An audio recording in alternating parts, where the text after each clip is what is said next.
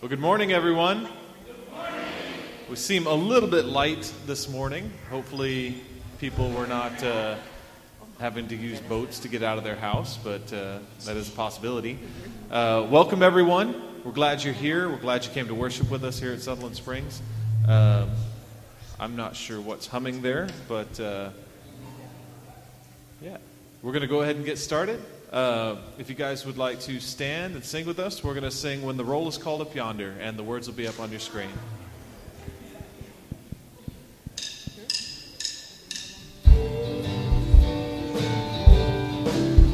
When the trumpet of the Lord shall sound, and time shall be no more, and the morning breaks eternal, bright and fair. When the us shall gather over on the other shore, and the roll is called up yonder, I'll be there.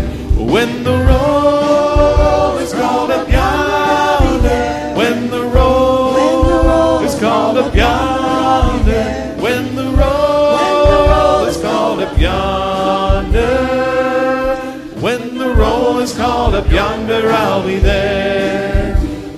That bright and cloudless morning when the dead in Christ shall rise and the glory of his resurrection share.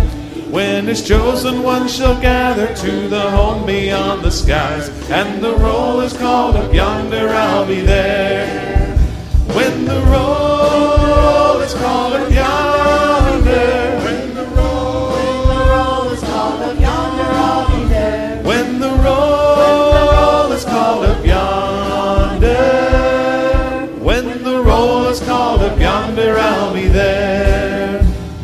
us labor for the Master from the dawn till setting sun.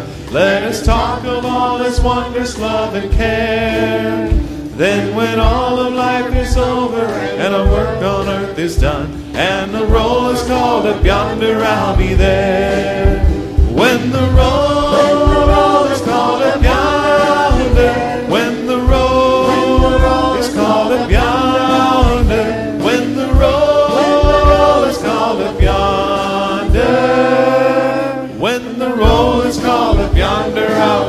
One more time. When the roll is called up yonder, when the roll is called up yonder, when the roll is called up yonder, when the roll is called up yonder, I'll be there.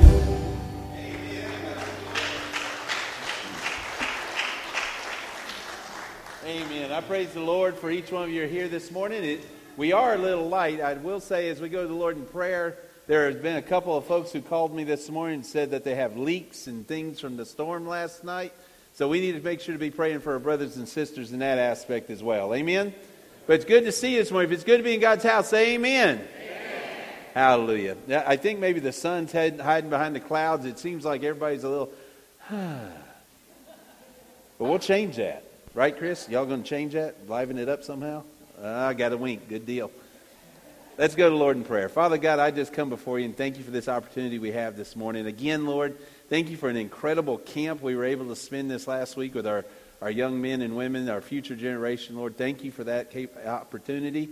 And God, I thank you that we have a place now that's dry and clean and, and ready for us to come together and just worship you, Father. It is a blessing from you. And I just ask your anointing to be upon this church body today. If there is one soul here for whatever reason that has not bowed a knee unto you, if there's someone here today for whatever reason that has chosen to turn and walk away from you, may you change that today. May you make yourself so overwhelmingly known to them that they will make a decision to follow you. May they step from darkness into light. In Jesus' holy name we pray. Amen.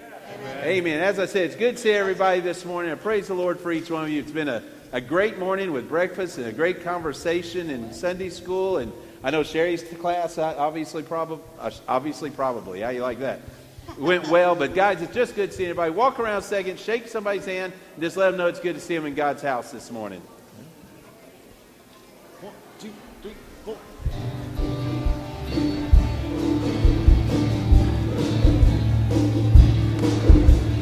As I travel through this pilgrim land, there is a friend who walks with me and leads me safely through the sinking sand. It is the Christ of Calvary. This would be my prayer, dear Lord, each day to help me do the best I can. For I need thy light to guide me day and night. Blessed Jesus, hold my hand. And Jesus, hold my hand. I need every hour through this pilgrim land. Protect me by thy power and hear my feeble plea. Oh Lord, look down on me. When I kneel in prayer, I hope to meet you there. Blessed Jesus, hold my hand. Let me travel in the light divine and see the blessed way. Keep me that I may be wholly thine and sing redemption songs someday. I will be a soldier brave and true and ever firmly take a stand. As I onward go and daily the foe, blessed Jesus, hold my hand. And Jesus, hold my hand. I need thee every hour. This pilgrim land, protect me by thy power. Hear my feeble plea.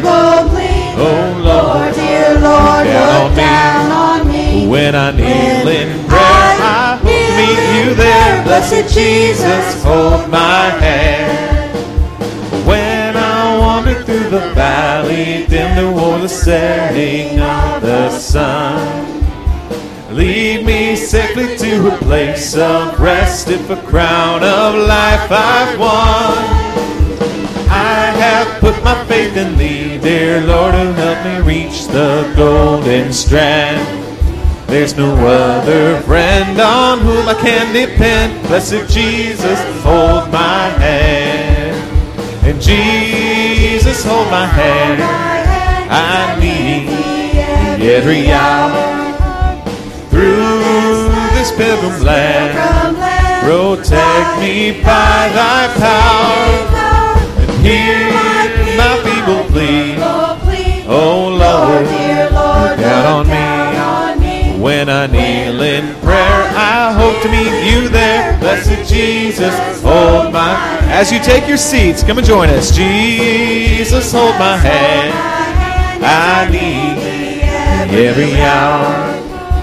Through this pilgrim land, protect me by thy power. Hear my feeble plea, oh Lord, look down on me. When I kneel in prayer, I hope to meet you there. Blessed Jesus, hold my hand. When I kneel in prayer, I hope to meet you there. Blessed Jesus, hold my hand.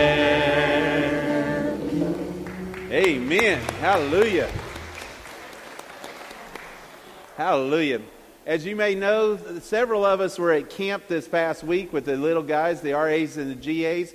We had an incredible week, and on the RA side, I know we make a video every day, and Miss Morgan and Brittany, who's not, not here this morning, uh, was working on that throughout the week, and uh, we, we come together. She's going to show you just one day of that video. Go ahead on, Morgan.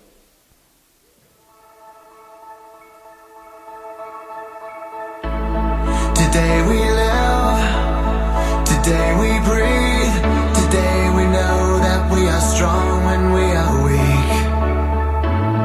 Today we trust, we overcome, take every chain that kept us slaves and throw them off.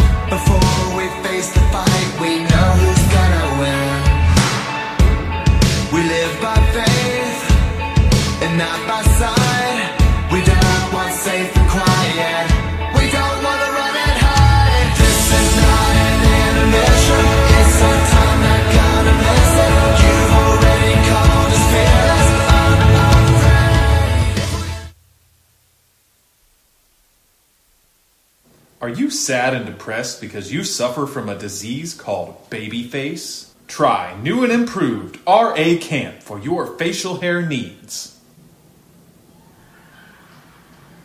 Hi there. I'm Chris with RA Camp. Eight years of RA Camp has done wonders for my face, but don't take it from me.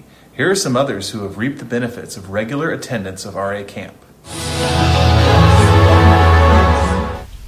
I've been doing RA Camp for 21 years. RA Camp works. Thanks, RA Camp.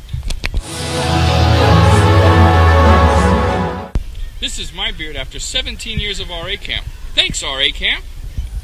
RA Camp has saved me from babyface. Thanks, RA Camp.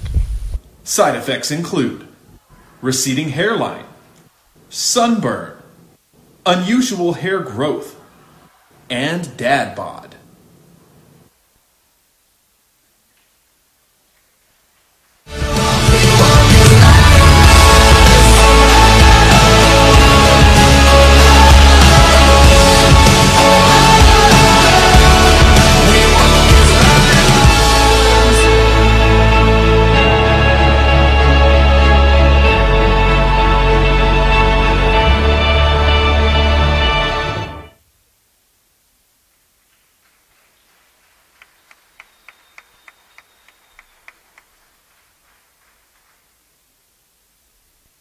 They had a good time. We had a great time this week. The girls on the GA side had a great time as well. They're going to be sharing with us a little bit later a song, I believe.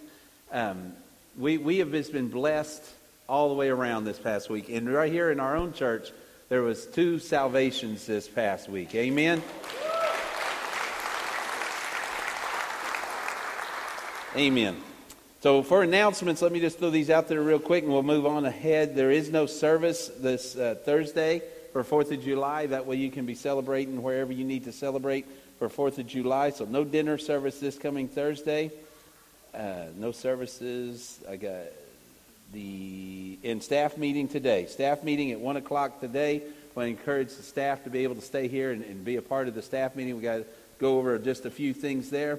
Also, too, it was brought to my attention to mention again uh, last week. We do not pass a plate in this church. We believe that that as I explained to the boys this past week, when we are baptized, God moves into our heart, and as an act of obedience, we are then baptized to tell the world a public display, a public profession of what God's done on the inside. We do that out of obedience. It's the same thing with tithing, guys. That is between you and the Lord. I would not.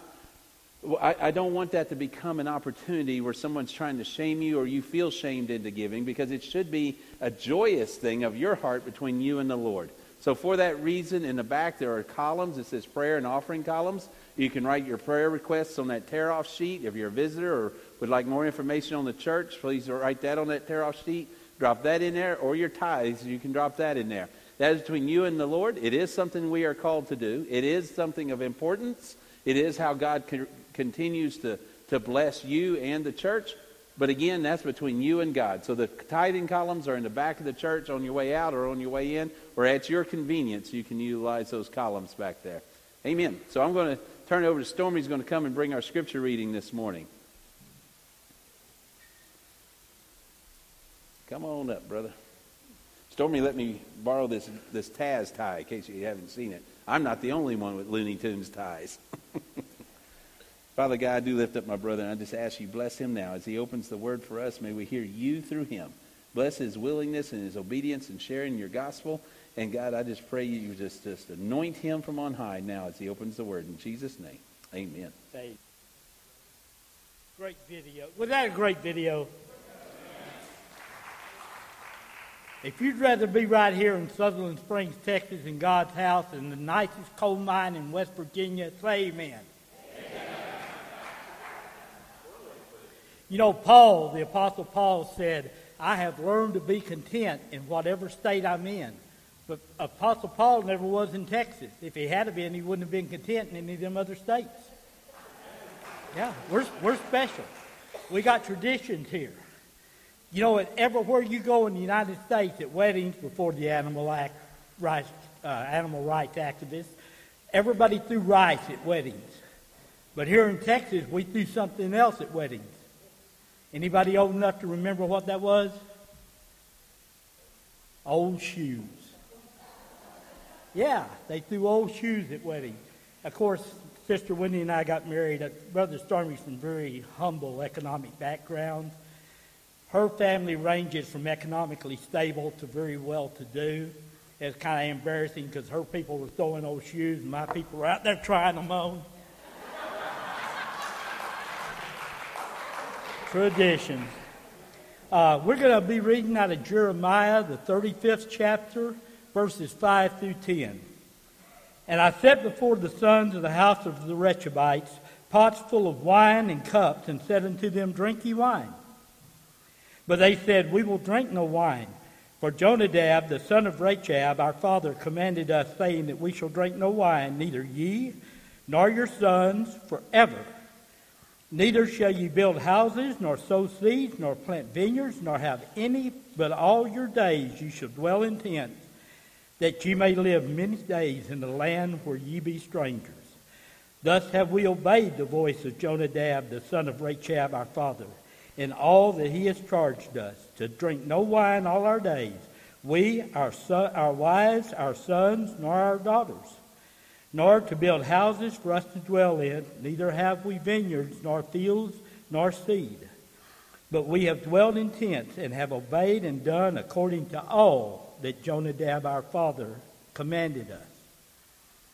When I read that, I said, wow, man, that's a family tradition. And of course, having a lot of country and western music in my background, when I said that's a family tradition, I immediately thought of Hank Williams Jr.'s song, Family Tradition. And then I thought about how diametrically opposed, because these people, Jonadab had given godly traditions to his family and they had followed out these godly traditions. Hank Williams Sr. had passed down some ungodly traditions to Hank Williams Jr., who was passing those traditions down to his children. And it made me wonder what kind of traditions are you and I setting for our children and our grandchildren and our great grandchildren? I hope I set traditions for my kids that whether you're alone in your home, all by yourself eating a hungry man dinner out of the microwave, or whether you're in the Tower of America with six of your associates, surrounded by tables full of prestigious people, you bow your head and give thanks to Jehovah Jireh, not only for providing the food, but for providing your ability to eat that food. I hope I've set traditions for my family that when worldly wisdom conflicts with the Word of God, they believe Jesus. I hope I set traditions for them that when they have any major decision in their life, whether it be who to marry, which house to buy, which job to take, or which church to align themselves with and entrust their family for their spiritual well-being, I hope they seek the face of Almighty God before they make that decision. I hope we're setting traditions for our children that are godly traditions, and not just the children of our blood, but the children of the blood of Jesus Christ that He set before us. Because if you're fortunate enough to be comfortably sitting in Brother and Sister Taggart's class, when you're my age, Chloe and Jacob and Ryan, the people that age are going to be your pastors, your Sunday school teachers, your deacons, and your church leaders. So I hope we're setting traditions that when you see them passing those traditions down to the next generation, you can be proud that you had a part in instilling those. Let's pray. Father, thank you for your word. Truly it is a lamp unto our feet and a light unto our pathway. And thank you for your Holy Spirit that leads us to walk in that lighted pathway. Let us set traditions to the generations to come that glorify you, that glorify your kingdom, and that glorify your Son, Jesus Christ, in whose name we pray. And all the redeemed of the Lord said, Amen. Amen. Glory to God.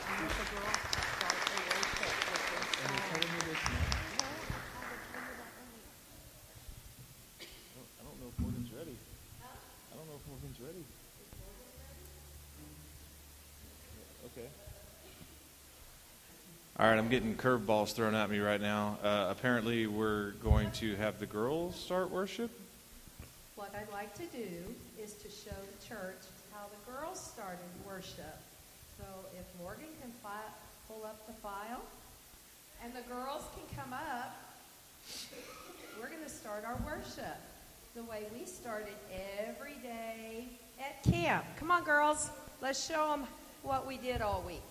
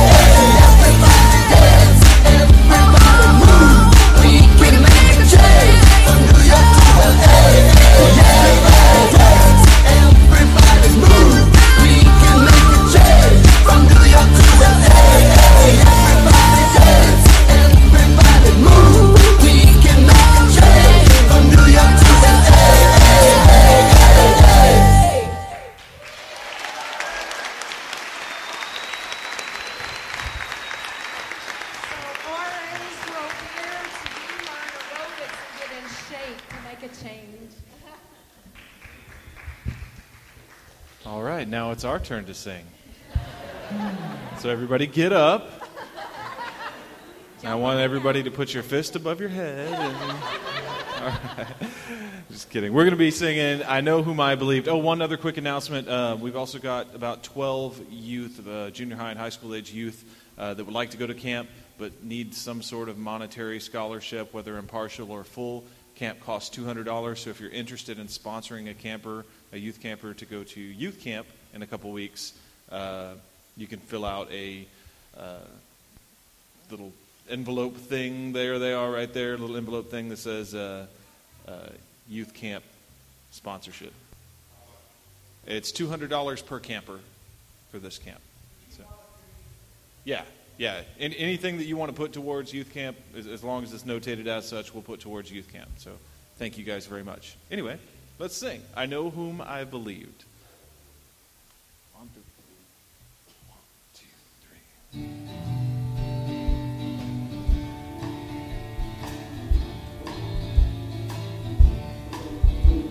I know not why God's wondrous grace to me He has made known, nor why unworthy Christ in love redeemed me for His own.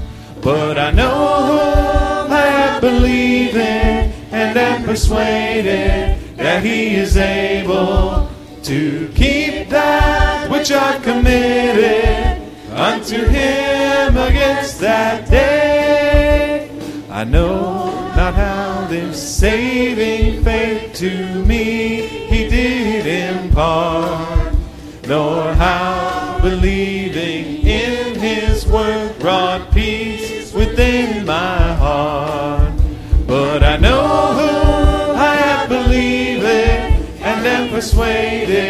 that he is able to keep that which I committed unto him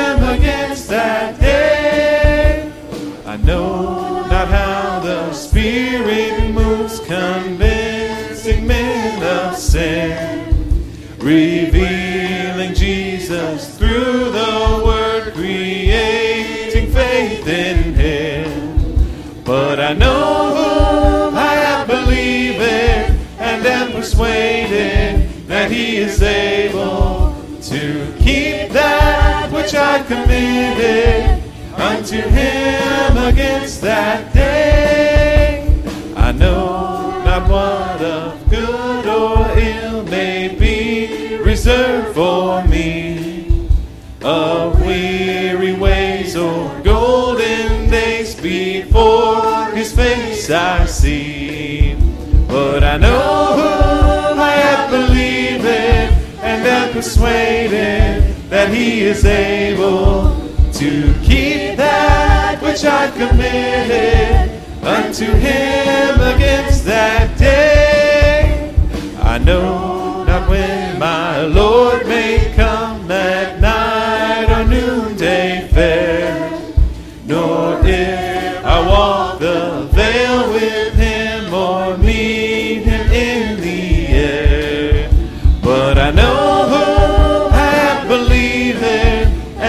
persuaded that He is able to keep that which I committed unto Him against that day. But I know whom I have believed in and am persuaded that He is able to keep that which I committed unto Him against that day.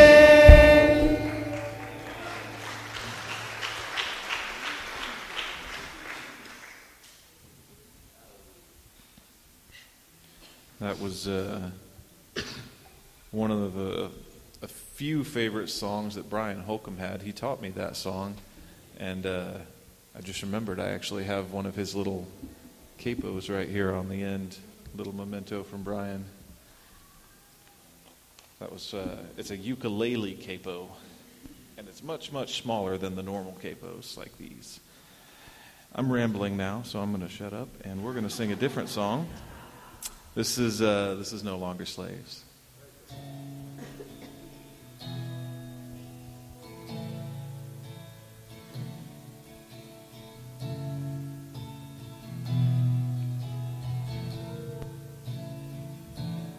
You unravel me with a melody. You surround me with a song of deliverance from my enemies till all my fears are gone. I'm no longer a slave to fear. I am a child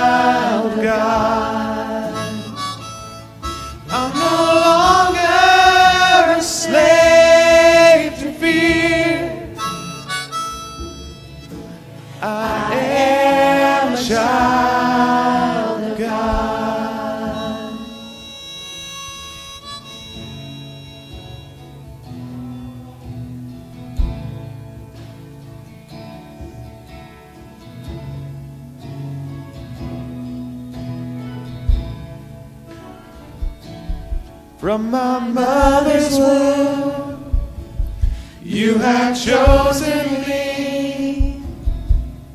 Love has called my name, and I've been born again into your family. Your blood flows through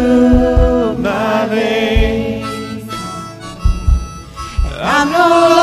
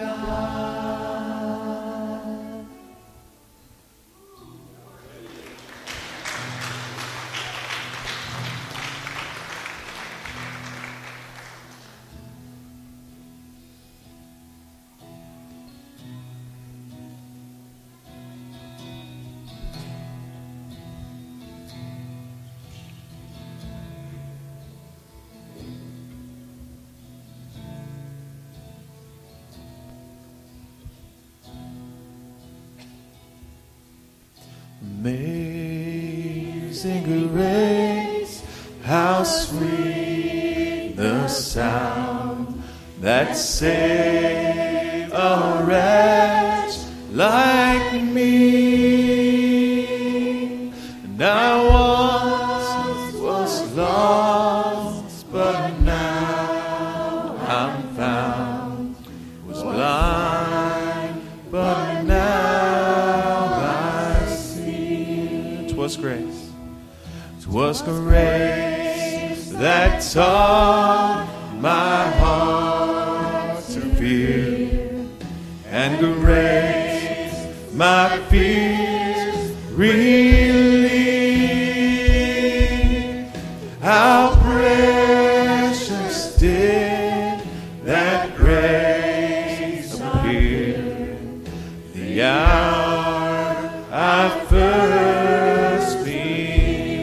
My chains are gone. My chains are gone.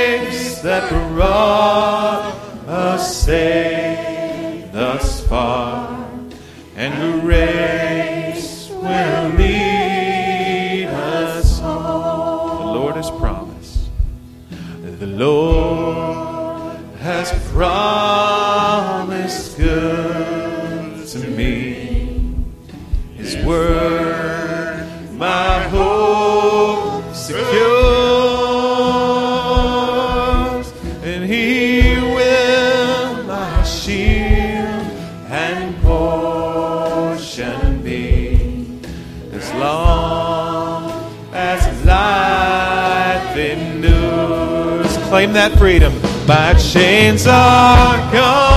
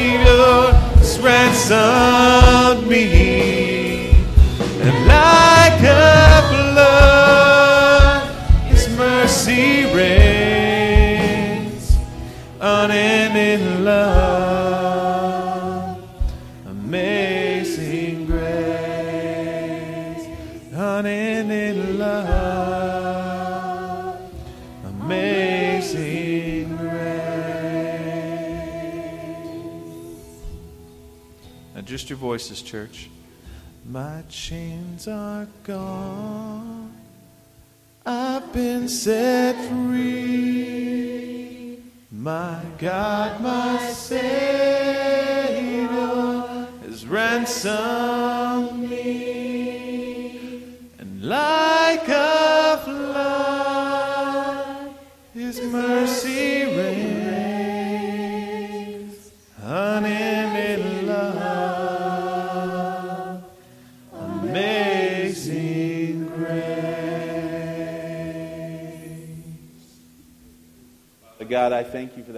Amazing grace that we have here.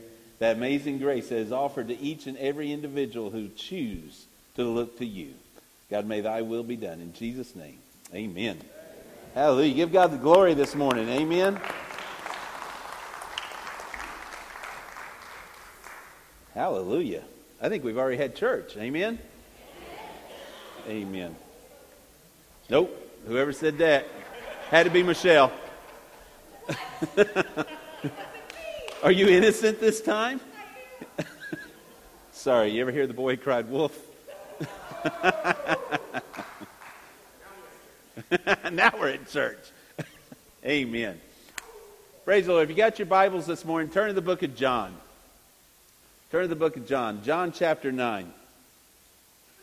Now, if you've studied the epistles, uh, if you've studied the Gospels, rather, you know that John, throughout the entire Gospel that he wrote, tends to equate light is life and that darkness is death. He illustrates this quite frequently throughout his, his Gospel. And as people, we choose whether we want to live in the light or whether we want to live in the darkness. We can choose Christ and his glory, or we can continue to choose to live as the world tells us to live. We can choose light or we can choose darkness. We can try to ex- uh, go to church and say we've accepted Christ, but still continue to choose to live in darkness. There is light and there's darkness. The theme of the RA camp, the boys' side, uh, this past week, the theme of the verse, the gist of the theme verse, if you will, was set your sights on heaven. Aim for heaven, for Christ still sits on the throne in heaven.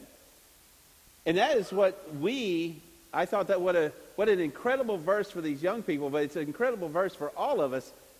Where do we set our sights? What have we set our sights upon? In other words, where are our eyes? That's what guides us. If our guides, if our eyes are being guided towards heaven, if we choose to focus on heaven every day, if we choose to focus on Christ sitting on the throne throughout our decisions, as Stormy shared a moment ago, or the songs we just sang about that amazing grace, if we will put our sights on heaven and aim for heaven, we're going to walk in the light. If we are aiming for heaven, then that's the direction that we will be going. However, if we continue to follow in the ways of the world and refuse to follow God, refuse to allow Him to guide us, then we're not aiming for heaven. But, oh, Pastor, but I go to church. I, I, I do this at church and I say this at church. I, I periodically go and I even give an extra little bit here and there. Or I, I gave money to the poor one time. You can say all those things, but if you are not focused and aimed at being what God has called you to be, you are missing the mark. You are not headed where God would have you to go, and you are choosing. It doesn't matter how many times you walk into a church, folks. If you're not aiming your life to live and change as Christ has called you to, if you are not on a daily basis seeking what it is in your life that God is, is molding you into, then you are choosing to live in darkness and not the light of Christ. It's one or the other. And, and unfortunately, when we choose to continue to live in the ways of the world, when we continue to choose to walk that path of darkness, we start to alienate godly people and godly blessings from us. If you ever walked into a room and flipped on a light switch, when the light goes on, darkness don't sit there and battle with the light. Darkness don't sit there and say, I'm going to take over. When the light comes on, darkness flees. When we are living in the light, we're going to be walking towards the light. And if you're choosing to live in, your, in the darkness, then folks, I would submit to you this morning that the light of Christ is going to slowly push you out of the picture of those who truly are walking in the light. For where light abounds, darkness cannot. Light will always drive out darkness. It is always going to push the darkness to side. It is a matter of whether you choose to live in light. It's whether you choose to live in the light of Christ or if you want to live in the darkness of the world. It is a choice that each one of us individually can make. I was blessed this past Friday morning at 6:30 in the morning to be able to be a part of God's ministry and I was able to go down to the Frio River and we had baptisms in the Frio River this Friday morning. Hallelujah. We had uh, uh, older men and younger men. And we were able to go down there and baptize them in the water. And, and, and guys, it was picturesque. The birds were singing, the, the water was flowing, it was crystal clear. We're in four foot of water, and you, you just see every little rock and every fish, and the, eh, the, the sky was just right. It was incredibly picturesque of what Christ would do, I think, when we were proclaiming that message this, that morning. Because you see, when we were performing those baptisms, when those young men and that, th- those men were stepping out and proclaiming to the world that they were that they had accepted Christ, folks, they were saying out loud for everyone to hear Friday morning that we have chosen to step out of spiritual darkness and we are proclaiming amongst men that we choose to walk in the light. Hallelujah. Hallelujah for that. They chose, they are choosing, and they were proclaiming to the people that day on the riverbanks, we choose to try to the best of our ability to live our life from this point forward, showing brotherly love for one another. We choose from this point forward to try to live our life the way God has called us to live our life. We choose from this point forward to focus our sights on the things above. We choose from this point forward to focus where God would have us to focus. Is it going to make us walk contrary to the world sometimes? Absolutely. Is it going to make us be, be ostracized and pushed around sometimes? Maybe. But as long as I'm walking in the light, I am walking in the words of my Lord. Amen? John uses the illustration of the, the light of day in the darkness of midnight to show the difference, to illustrate the difference of, of walking for Christ and walking with the world. That is a, a stark contrast, I understand. But, folks, there is to be a contrast in our lives. We are not of this world.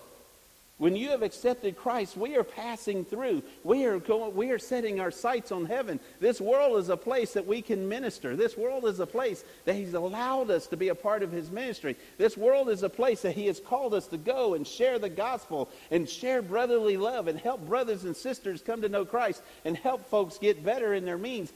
But this world is just a, a place that we are transient through, that we are just moving through. If our sights are on heaven, the darkness of this world's not going to uh, last. When we walk into a room, folks, it should be the Shekinah glory of God that people see around us. They should say, man, there is something different. Why? Because the starkness between the light and the dark. When you walk in a room and turn on the light, the lights come on, the darkness dispels. When we as children of God walk into a place, people ought to say, there's something different. My darkness wants to dispel. And it's not because of you. What's in you? And I would say it's the light of Christ, and you can know it too. That's the difference. That's what John was trying to illustrate. This morning in our story, in John chapter 9, we're going to look at light and darkness, both from a physical, from a physical realm, but also a spiritual realm. I think it illustrates it very well, and it helps us understand why and how things happen, and where we tend to go sometimes, and how we tend to get stuck in our religious concepts rather than in the godly things in life. But in John chapter 9, starting in verse 1, and he was passing by, he saw a man blind from birth. His disciples questioned him, Rabbi, who sinned? This man or his parents, that he was born blind. Neither this man nor his parents sinned, Jesus answered. This came about so that God's works might be displayed in him. We must do the works of him who sent me while it is day. Night is coming when no one can work. As long as I am in the world, I am the light of the world. And he said these things, and he spit on the ground, made some mud from the saliva, spread the mud on his eyes. Go, he told him, wash in the pool of Siloam which means sent. So he left and he washed and he came back seeing. His neighbors and those who formerly had seen him as a beggar said, Isn't this the man who sat begging? Some said, He's the one. No, others were saying, But he looks like him. But he kept saying, I am the one. Therefore they asked him, Then how were your eyes opened? And he answered, The man called Jesus made mud, spread it on my eyes, and told me, Go to Siloam and wash. So when I went and washed, I received my sight. Where is he? They asked. I don't know, he said. They brought the man on, brought the man who used to be blind to the Pharisees. The day that Jesus made the mud and opened his eyes was a Sabbath. So again, the Pharisees asked him how he received his sight. He put mud on my eyes, he told them, and I washed and I can see. Therefore, some of the Pharisees said, This man is not from God, for he doesn't keep the Sabbath. But others were saying, How can a sinful man perform such signs? And there was division amongst them. And again, they asked the blind man, What do you say about him since he opened your eyes? He's a prophet, he said.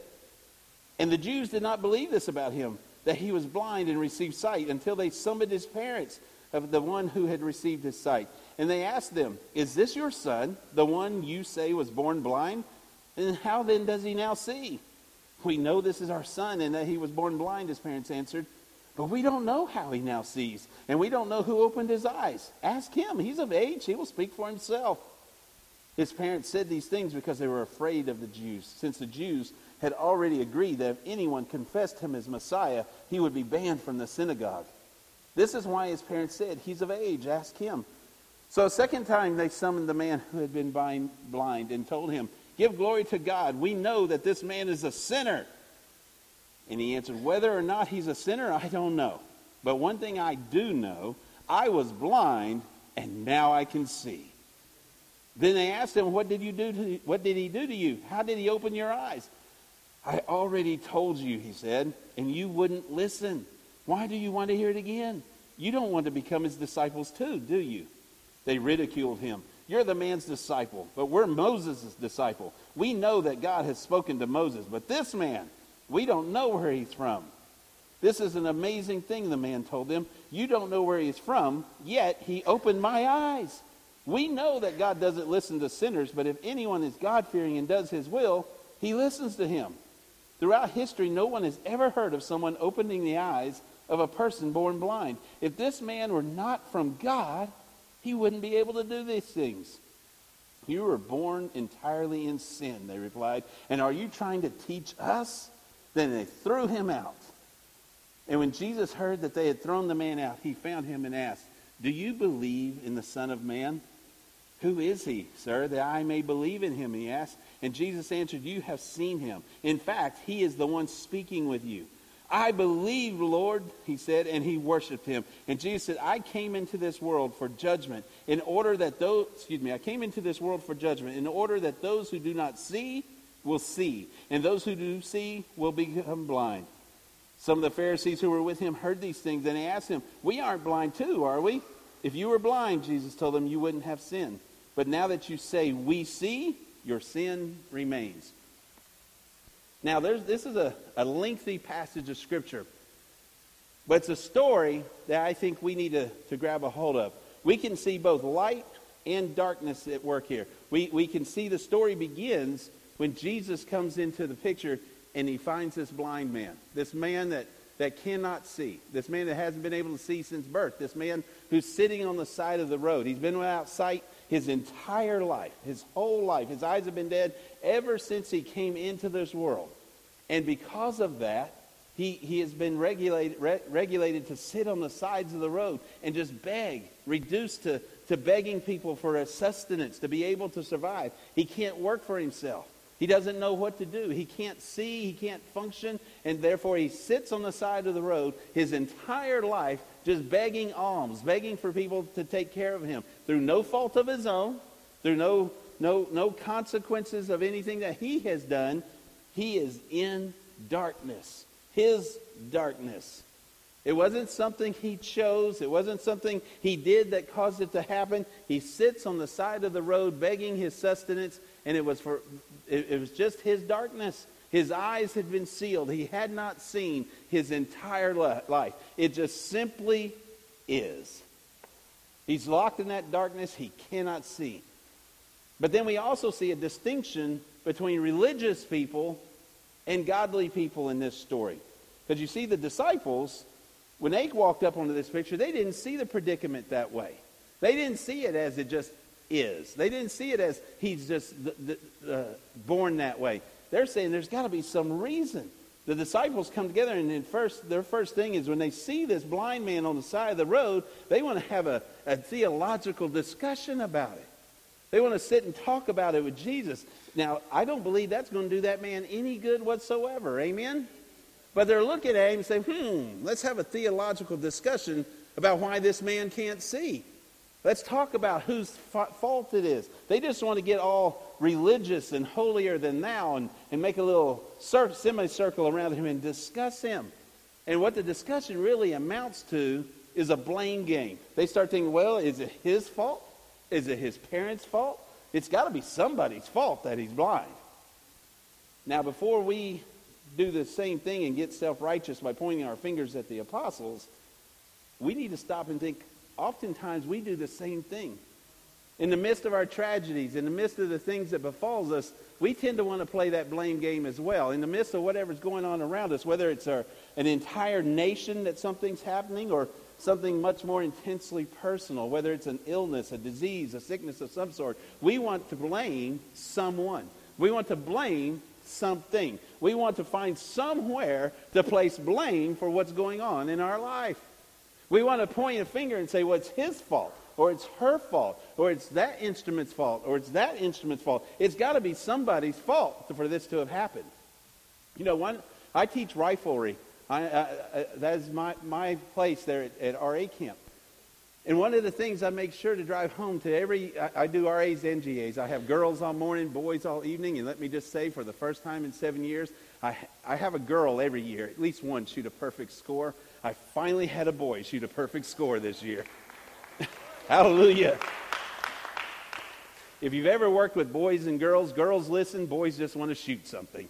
But then, but this time I actually had one that was listening. But anyway, one of the things I make sure to drive home before we ever go out on the range, I, I talk about safety and everything, obviously, and explain the safety procedures and everything about the firearm. But one of the things I always point out uh, is that the fact that if they miss that bullseye, if they miss the target where they wanted to hit it, they can't blame their mama. They can't blame their counselor. They can't even blame the firearm. They have to stop and take responsibility. If you missed, you messed up. That you did not aim correctly.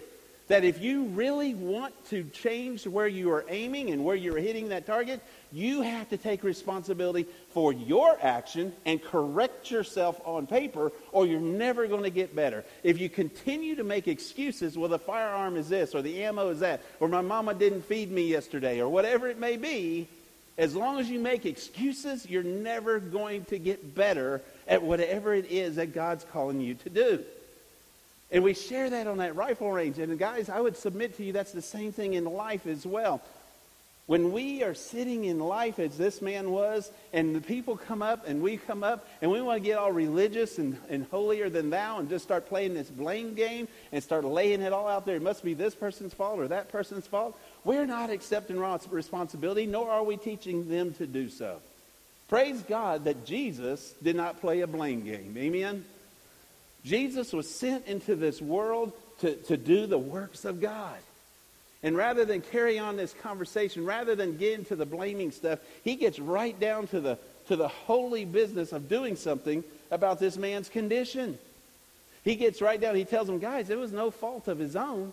It was so that God could be glorified. And how is God going to be glorified? When we do something to intercede and share Christ with this man.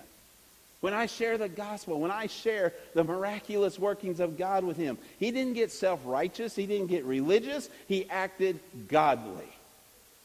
He did something that could change the picture. Now, note for you that up to this point, the blind man has said nothing.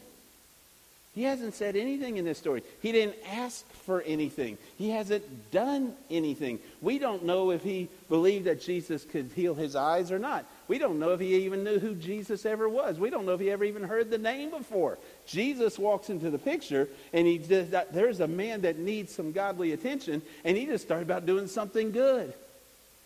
In fact, the rest of this story flows from grace The rest of this story is a testament to who God is. The rest of this story is a pure gift to this blind man given by Christ. All that happens that brings him out of the darkness is a gift of our Lord and Savior touching on him. Now, interestingly, the gift begins when Jesus spits into the dirt. Now, you say, well, what does that mean? That means when Jesus put a little of himself into that earth and mixed that spit and dirt together and made mud and smeared it on that man's eyes, the miracle started. Folks, I would submit to you this morning that whatever it is you're going through and whatever it is you may go through, it is Christ who comes in. And isn't it awesome that God puts a little bit of himself in every single one of us as well? With this man, he put a little bit of himself into that dirt, and he rubbed that dirt on that man's face and said, Here's a little bit of myself. I'm going to put myself on your eyes. The man who told Nicodemus that one had to be born again from the water and the Spirit, the man who told the woman at the well that I have water for you that will never go dry, that you will never thirst, the man who spit in the mud and mixed it all together, rubs it on his eyes, and then tells him, Now go and wash yourself in the spring. In other words, God puts a little bit of himself upon this man, and then he t- gives him a command to go and do. Now, clearly, the man here, he hears this, this, this thing that Jesus tells him to do, and it's a command that's given to him. And he is sitting here with a dirty, muddy face. He, I don't, I'm not sure still that he knows that he could see. He just hears a man saying, You got mud all over your face now, go wash.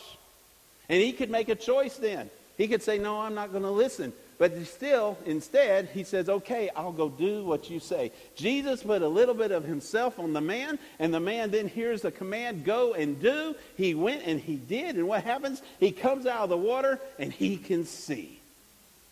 Now, you and I, when we accept Christ, we have a little bit of Christ put in us. We are washed, actually, by the blood of the Lamb. And then he tells us to go and do. And oftentimes we sit and argue and wonder why nothing's happening. This man didn't question. He went and he washed. If for no other reason to just get the mud off his face. But he went and he did what God told him to do. And when he goes to that pool that's fed, fed by that spring and washes himself, he comes up and he has sight for the very first time. And he realizes this man who rubbed dirt in my eyes, this man who told me what to do, this man who told me to go and wash, this man who just came out of nowhere has given me back my sight. He who was blind now, who was blind all his life, can see. And at that point, people should say, Praise God. Hallelujah. This is awesome. And that would be a good enough place to end the story. You could say that is a miraculous healing. Jesus cures the blind man. But praise God, the story doesn't end there. The story continues. It didn't come to stop with this amazing miracle because that's not really the point of the story, though that is pretty incredible right there. I would say if, if I knew that Jesus walked up and rubbed mud on my face and all of a sudden I can see things a whole lot clearer than I could before, that would be enough right there for me to be joyous. I could say hallelujah. But the issue here in this story wasn't so much whether or not his eyes were healed, they were. He went from physical darkness to light. He went from not seeing anything to he could see. That's incredible. But it's not also about whether we have 2020 vision today. The story here is really did he truly leave darkness behind to live in the light of life, or did he just get his eyes cured? That's the real question. And that still remains to be seen. Now, you would think that somebody, somewhere, somehow, would celebrate this man's miracle. If you knew somebody that their entire life they were blind, their entire life they had to beg, their entire life they had been beaten down because of blindness, and, one, and the next day they come to you, I can see. Wouldn't you rejoice? I think I would rejoice whether I knew him or not. I would just say, Hallelujah, brother. A man who once was blind can now see. Oh, that should be great, but yet nobody rejoices here. In fact, it turns out that certain religious leaders that aren't happy at all. What do you mean you can see? Oh, you mean God worked on a Sunday? Oh, heaven forbid. God can't work on a Sunday. God can't work on a Sabbath. How dare you say these things? In fact, they got very frustrated. They were upset. They can't believe that it's even the same God. No, you're, you're a replacement. Then they say, Well, I want to know how. I want to know who. I want to know why. Why would God pick you out? Why would God heal your eyes? Why would He do these things for you, and especially on the Sabbath? And instead of rejoicing with him, instead of, of, taking this man who now has a testimony that no one can deny, instead of listening to his testimony, the, the man who was born blind is questioned and questioned again. And his parents are brought in and they are questioned. And then he is questioned again. Mind you, this man has never really seen Jesus. If you think about it, God, he was blind when God rubbed the mud on his eyes. He went and washes the mud off there in the spring. Jesus isn't there. All he has done is felt the wet, muddy fingers of Jesus touch his face. He hasn't seen him. He hasn't physically laid eyes on him. He doesn't know what he looks like. He doesn't know who Jesus is. All he has is a testimony is that this man spit in the mud and rubbed my eyes, gave me a little bit of himself, and I can see. But as they question him, a little by little, as the questioning continues, the understanding of Jesus gets deeper and deeper by deeper, richer by richer. His insight grows, and he realizes this Jesus is more than just a man. The one who touched me is more than just somebody. It's making all these religious people too upset. First, they ask him, Who opened your eyes? He says, Jesus, the, the man who, who made mud. But when they ask him again, Who is Jesus? He says, he, He's a prophet. When they ask him a third time, Who's Jesus? He bears witness. Well, as, as a man has been sent here and, and no one has ever been able to heal blindness before, this man must be the man who is of God, as he said he was. Little by little, as he watches the questioning, little by little, as the people push away his testimony, he clung to that testimony. He knew what God had done for him. And he knew that the, the people may be able to twist words and twist that, but no one could steal his testimony. So he clung to that testimony. And the more he clung to that testimony, and the religious people didn't like it, the more he realized this man is different. This man is, is who is greater than anyone else and he bears witness of Jesus. What did Jesus do? What did Jesus say? How did he do it? The less the authorities wanted to listen to it, the more they were going la la la la la, basically. And you know, I can see him throwing a little fit like a little two year old. The more he grabbed a hold of who Jesus was. And despite what the authorities could see with their own two eyes, even though they know that this man who was born blind, who could never have seen, even though they know that the testimony is real, they decided to trade the truth for a lie. They decided that, that they convinced themselves that this miracle just can't happen, even though it was so obvious right there in front of them. They said, This Jesus, he's absolutely not of God. No way, no how. So they take the man and they throw him out of the church. And for a brief moment, this man with new sight, this man who was born blind, but now he can see, despite the miraculous cure, is alone.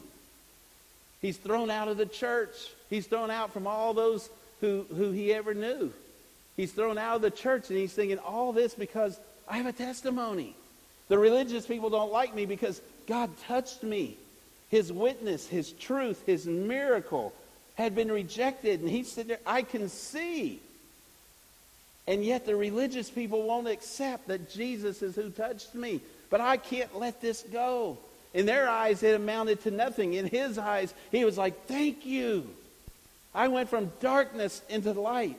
It doesn't even look like his parents had much to do with him. They, it says that they were afraid because the Jews said that if you call Jesus a, a Messiah, you'll be thrown from the church as well. So his parents even say, He's of age. Don't put me with him. So he's out all alone, basically, thrown out there. Jesus hears about this. He goes looking for this man. In his, his, his grace and his love, Jesus goes and finds this man who has this testimony. This man who I, I can imagine sobbing with those fresh new eyes because he's just lost all his friends. He stepped out into a new beginning. He's got sight, but I've lost everyone else. And for the first time, this man who is born blind will see Jesus. For Jesus walks up and he sees Jesus with his own eyes, but then he sees him with his heart. You see, he's never seen Jesus before. He's not sure who Jesus is. He, this man walks up to him and he's looking at him and he doesn't know what's going on, but a moment later, he not only sees Jesus, he hears Jesus, and he hears Jesus say that the Son of Man, that he is the Son of Man, that he is the Son of God.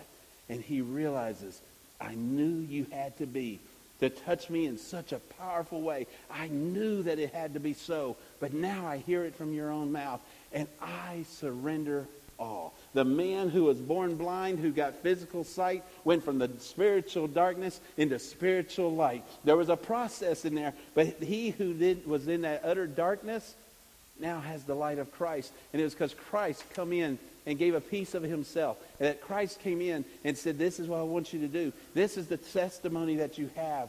And he clung to that, giving himself completely to Jesus. He fell down and he worshiped him. Folks, it didn't happen instantly.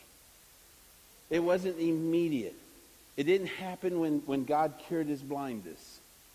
But the more he was questioned, the more he was pushed into that te- testimony, the more he realized it had to have been God who gave him back his sight, the more he experienced the light of grace and of truth, the more he stood in the presence of Jesus, the more he realized that Jesus is who he said he is, that he is the Son of God, that he is the one who created all things, that he is the one that can heal his eyes. And folks, I would share with you this morning that the darkness that tends to encapsulate us cannot stand in the presence of light. Darkness cannot come in and never put out the light of Jesus Christ. The darkness of the cross could not do it. The darkness of death could not do it. The darkness of this world that tries so hard cannot put out the light of life. And this dark, this this blind beggar, he would testify for that because now he stands. If consider this right now, he stands in the presence of our Lord and Savior still to this day. Why? Because he chose not to go with the darkness of the world. He chose to be thrown out of the darkness of the world. He chose to go to the feet of Jesus and say, Thank you, Lord. Because Jesus stepped into the picture and he allowed that light to touch a blind man, to touch this blind beggar, and then he stopped and did something about it. He gave a piece of himself. He applied himself to this man, told this man to obey. This man did what the Lord told him to do. He got his sight back physically, and then spiritually, the light of Christ shone upon him. That light that cleanses and heals, that light that of love and grace that seeks out the rejected and the abandoned, touch that religious beggar, and praise God, he'll touch us as well. You may say, but I'm not on the side of the boat, road. I wasn't born blind. I'm not begging for my sustenance. But, folks, I would share with you this morning that we are in darkness if we haven't accepted Christ. And we are blind and begging on the side of that spiritual road.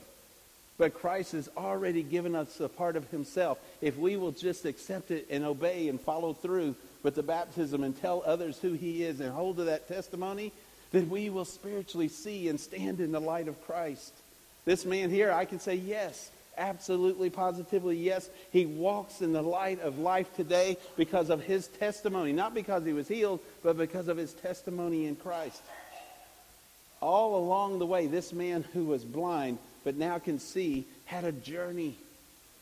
The apostles wanted to blame somebody. No, that was just part of the journey. When he got to the religious leaders, they wanted to, to tear apart his testimony. That was still just part of the journey. And when Christ revealed himself, he understood him for who he was and he accepted him. Folks, I share this for this reason. You may be in a part of the journey where you're saying, I don't understand. Why isn't God here with me right now? Why, where is God in the midst of these things? Maybe you haven't accepted him yet and you're thinking, I've lived too rough a life. I, there's no way God can cleanse me from where I am. Or maybe you've accepted him and, and you keep on getting deeper and deeper in the trials of this world and getting caught into the darkness of this world. Folks, that's when we got to stop and set our sights on heaven. For when we put our sights on heaven and realize the light of Christ, the darkness will flee. This man went from sight to insight. He went from blind to sight and from sight to insight. He realized this is a spiritual thing. He went from darkness to light, from life as a beggar to a life with Christ. And he realized, I have been on a journey all this time. The apostles learned here. It wasn't his mama, it wasn't himself. He's on a journey to glorify God. And in that journey, God steps in and says, Here I am. God says, I'm going to put a piece of myself. You go wash in the water, and you're going to see. And then you're going to come back and you're going to have this spiritual blessing upon you. Until he fell before the light of the world, and worshiped at Jesus' feet, he was a lost character, lost in the darkness. I think that we do the same. Oftentimes, if we don't know Christ, you may try to put on a facade, but you're still struggling in the darkness. You're still stumbling over things. And maybe you've accepted Christ, but you're still choosing to go back to the darkness.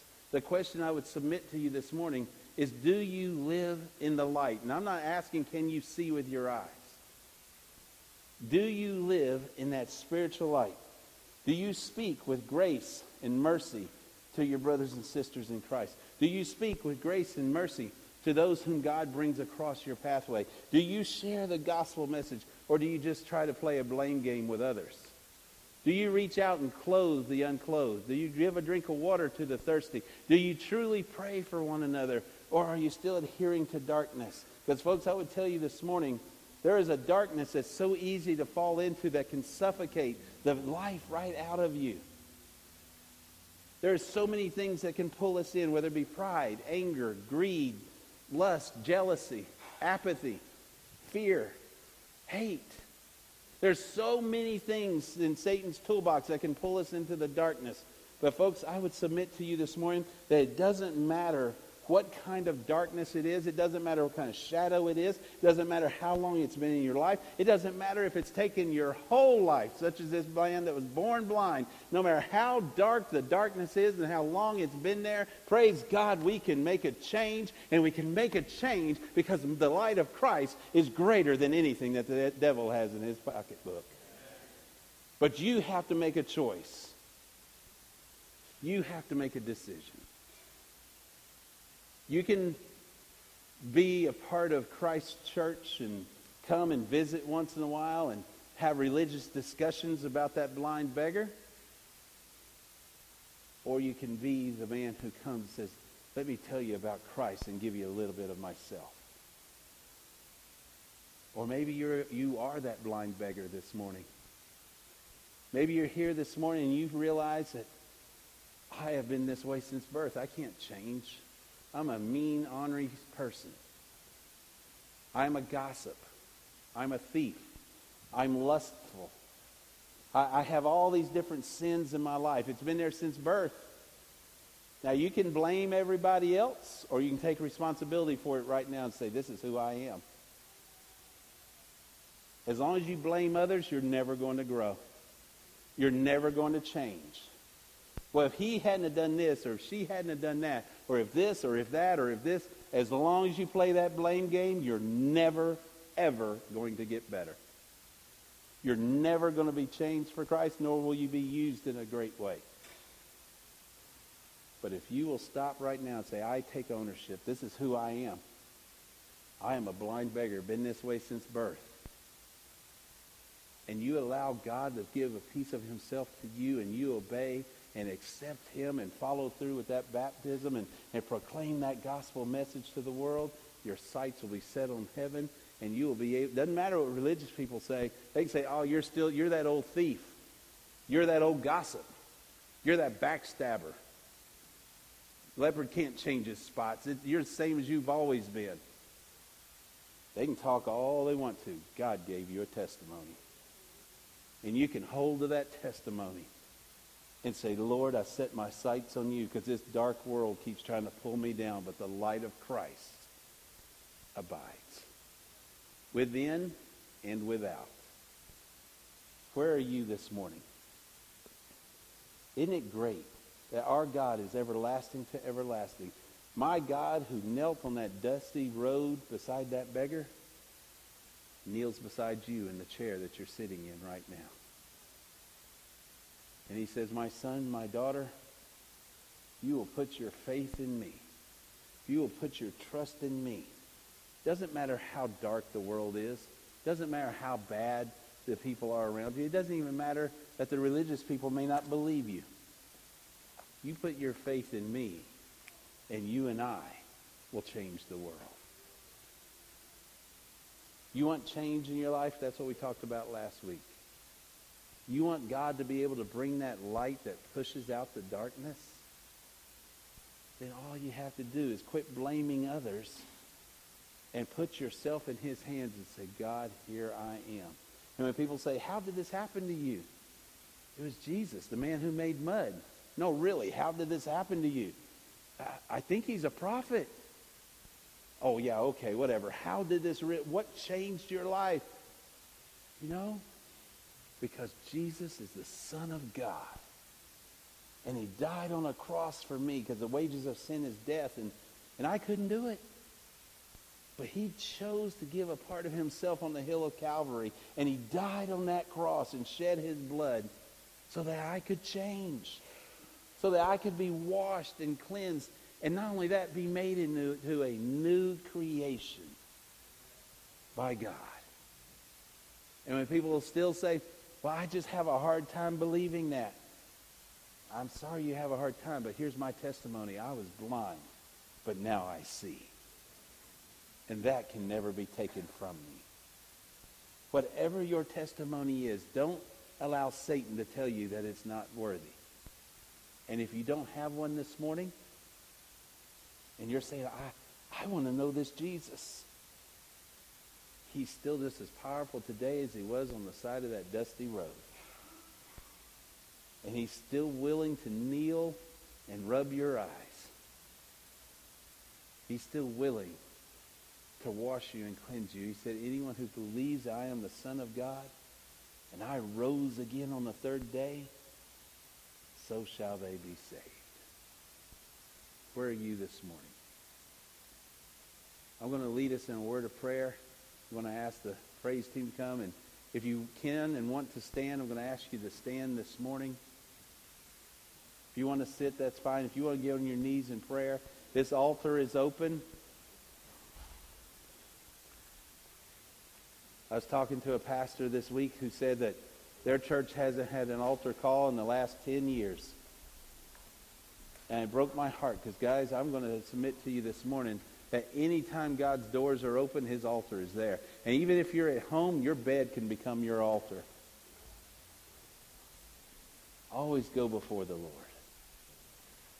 If you're here today and you don't know Jesus Christ as your Lord and Savior, I pray this morning that you'll make that choice. You'll make that decision before it's too late. If you do know him today and you realize I, I've, I've got things I need to get rid of, let's leave it at the altar. Father God, I come before you right now and I just lift up this service and thank you that just as you came and, and touched that blind beggar that day, just as the disciples wanted to have a theological discussion about it, you chose not. You chose to give of yourself. You chose to reach down into the dirt and make mud. Those godly hands, those hands that could have just spoke the angels. You could have just spoke things into existence, but you wanted to show that you were not above getting dirty, that you wanted to get down in there with him and apply yourself to him so that he could have a testimony. Lord, help us to see that the life that we're in will be used by you for good to those who love you and are called according to your purpose. God, I pray your will to be done today. If there's someone that needs to walk this aisle, maybe they need to accept you as their Lord and Savior for the first time. Maybe they just need prayer. Maybe you can touch them right where they're at. But I pray that when we leave here today, we will all know that you are Lord of Lords, King of Kings. God, I pray your will to be done in this time of, of invitation. In Jesus' name we pray. Amen. If God's telling you to sing, sing. If he's telling you to pray, pray. If he's telling you walk this aisle, walk this aisle. Maybe he's telling you to go grab a brother or sister and just pray with them. You know, it's okay to get off our hands. Sometimes I think we leave bru- finger bruises on our bottoms because we sit on them so hard. Let the Spirit of God go. Even a chicken leaves an egg when it sits. Now let's move a little bit. Let's do something. Let the Lord use you in Jesus' name. We fall down, we lay our crowns at the feet of Jesus. The greatness of His mercy and love at Jesus,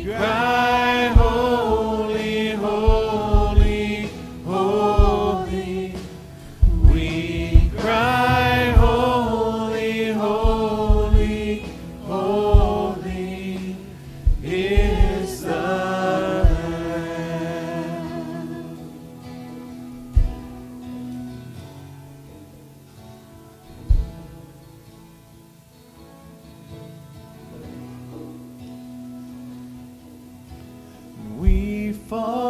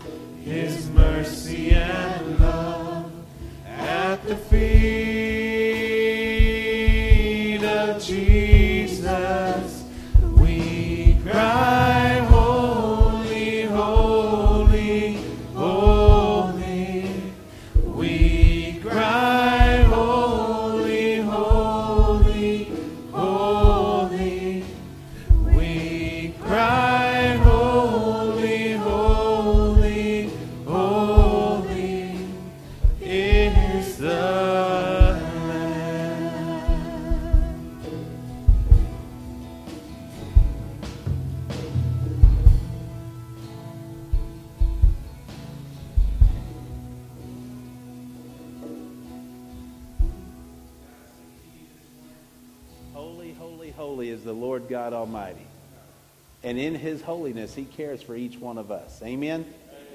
I praise the Lord for each one of you here this morning. Miss Maggie, one of our survivors, just came down and she said, I know Jesus Christ is my Lord and Savior. I know him, and I believe in him, and I put all my faith in him. But I just don't know if I've made enough testimony. I want everybody to know that I love Jesus Christ. Amen. Amen. The very fact she walked up here so well says we serve a mighty, miraculous God. Amen. Hallelujah. Guys, this morning I pray that if God's speaking to you and working in your life, cling to Him. Hold to Him. And if the religious people try to say, you know, I'm going to I'm going to go out on a limb now, and some, some Baptists here may really run, run out the front door. I'm not going to share my whole testimony, but let's just say there's a part in my testimony where I tell people I feel as though and I believe I heard an audible voice of the Lord. And I have been told, oh, that wasn't of God. It can't happen in this day and time. Well, you can say what you want, but I'm going to tell you I heard an audible voice of the Lord, and nobody can take that away from me. And that was when I said, right then, I'm going to change my life. And things changed that night. Folks, God can work miraculous things. And the devil's going to do everything he can to pull you away and to pull you down and make you doubt what just happened. But you cling to your testimony, you stand for the Lord, and you proudly proclaim his righteousness. When I say proudly, I mean in a godly way. But you proclaim, proclaim the gospel of Christ wherever you go, and the light of Christ will expel the darkness. And you can go forth and know that you know that you know that you are a son of the King. Amen? Amen. It's good seeing everybody this morning. I praise the Lord for each one of you. Keep looking up, guys. Keep, keep just living for Christ. And if you're that blind beggar on the side of the road, folks, I'm telling you, my God wants to reach out to you. Seek, seek his face. Seek his heart. Because his hand is extended. All you have to do is grab it. Amen? Amen. It's good seeing everybody this morning. I praise the Lord for each one of you. Keep looking up in all that you say and do. And guys, no matter what, no matter what, my God's still large and in charge, and he's still sitting on the throne. Amen? Amen. Praise the Lord for each one of you guys. Uh, and guys, thank you. Thank you for coming and being a part of what the Lord's called you to do. Amen? Pastor, would you close us in prayer this morning? Do you mind? Amen.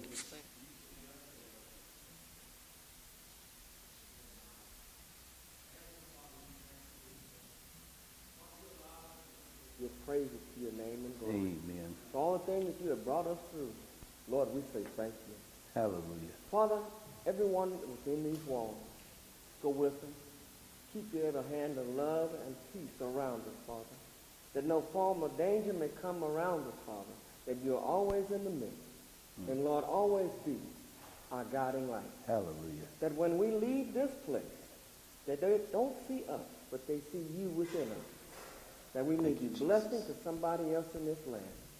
Change somebody's heart. Turn them back to you. In Jesus' name we pray. Amen. All right, Jesus, hold my hand. One, two, three, four.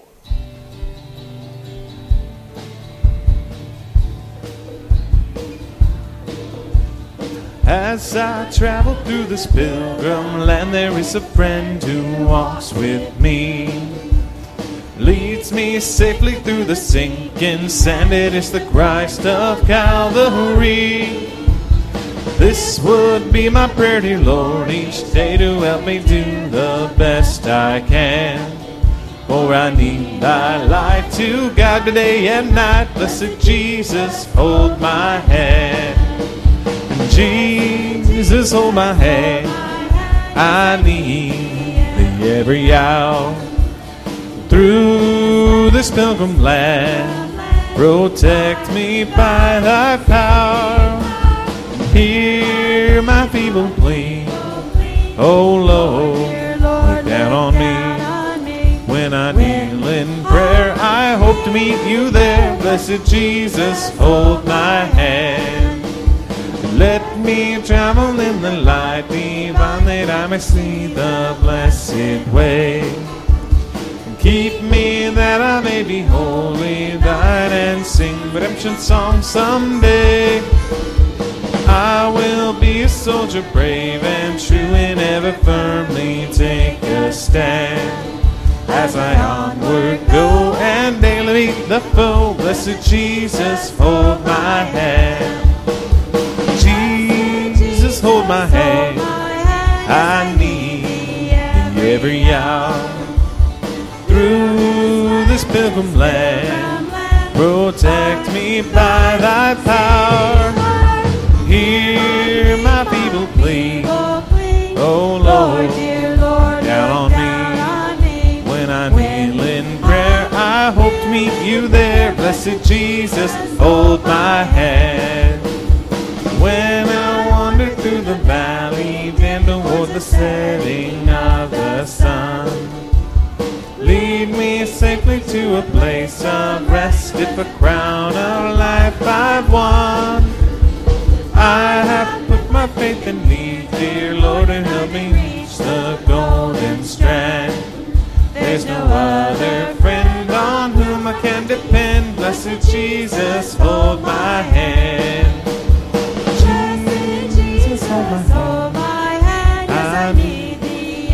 Every hour. Through this pilgrim land, protect me by thy power. Hear my feeble plea. Oh Lord, look down on me when I kneel. I hope to meet you there, blessed Jesus. Just the instruments.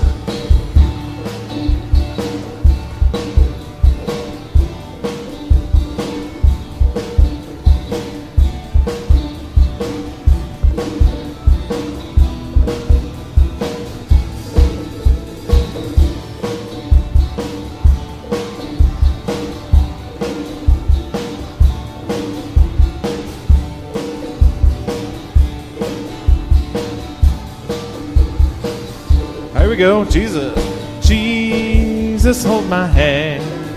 I need thee every hour. Through this pilgrim land, protect me by thy power. Hear my feeble plea. Oh Lord, look down on me. When I kneel in prayer, I hope to meet you there. Blessed Jesus, hold my when I kneel in prayer, I hope to meet you there. Blessed Jesus, hold my hand.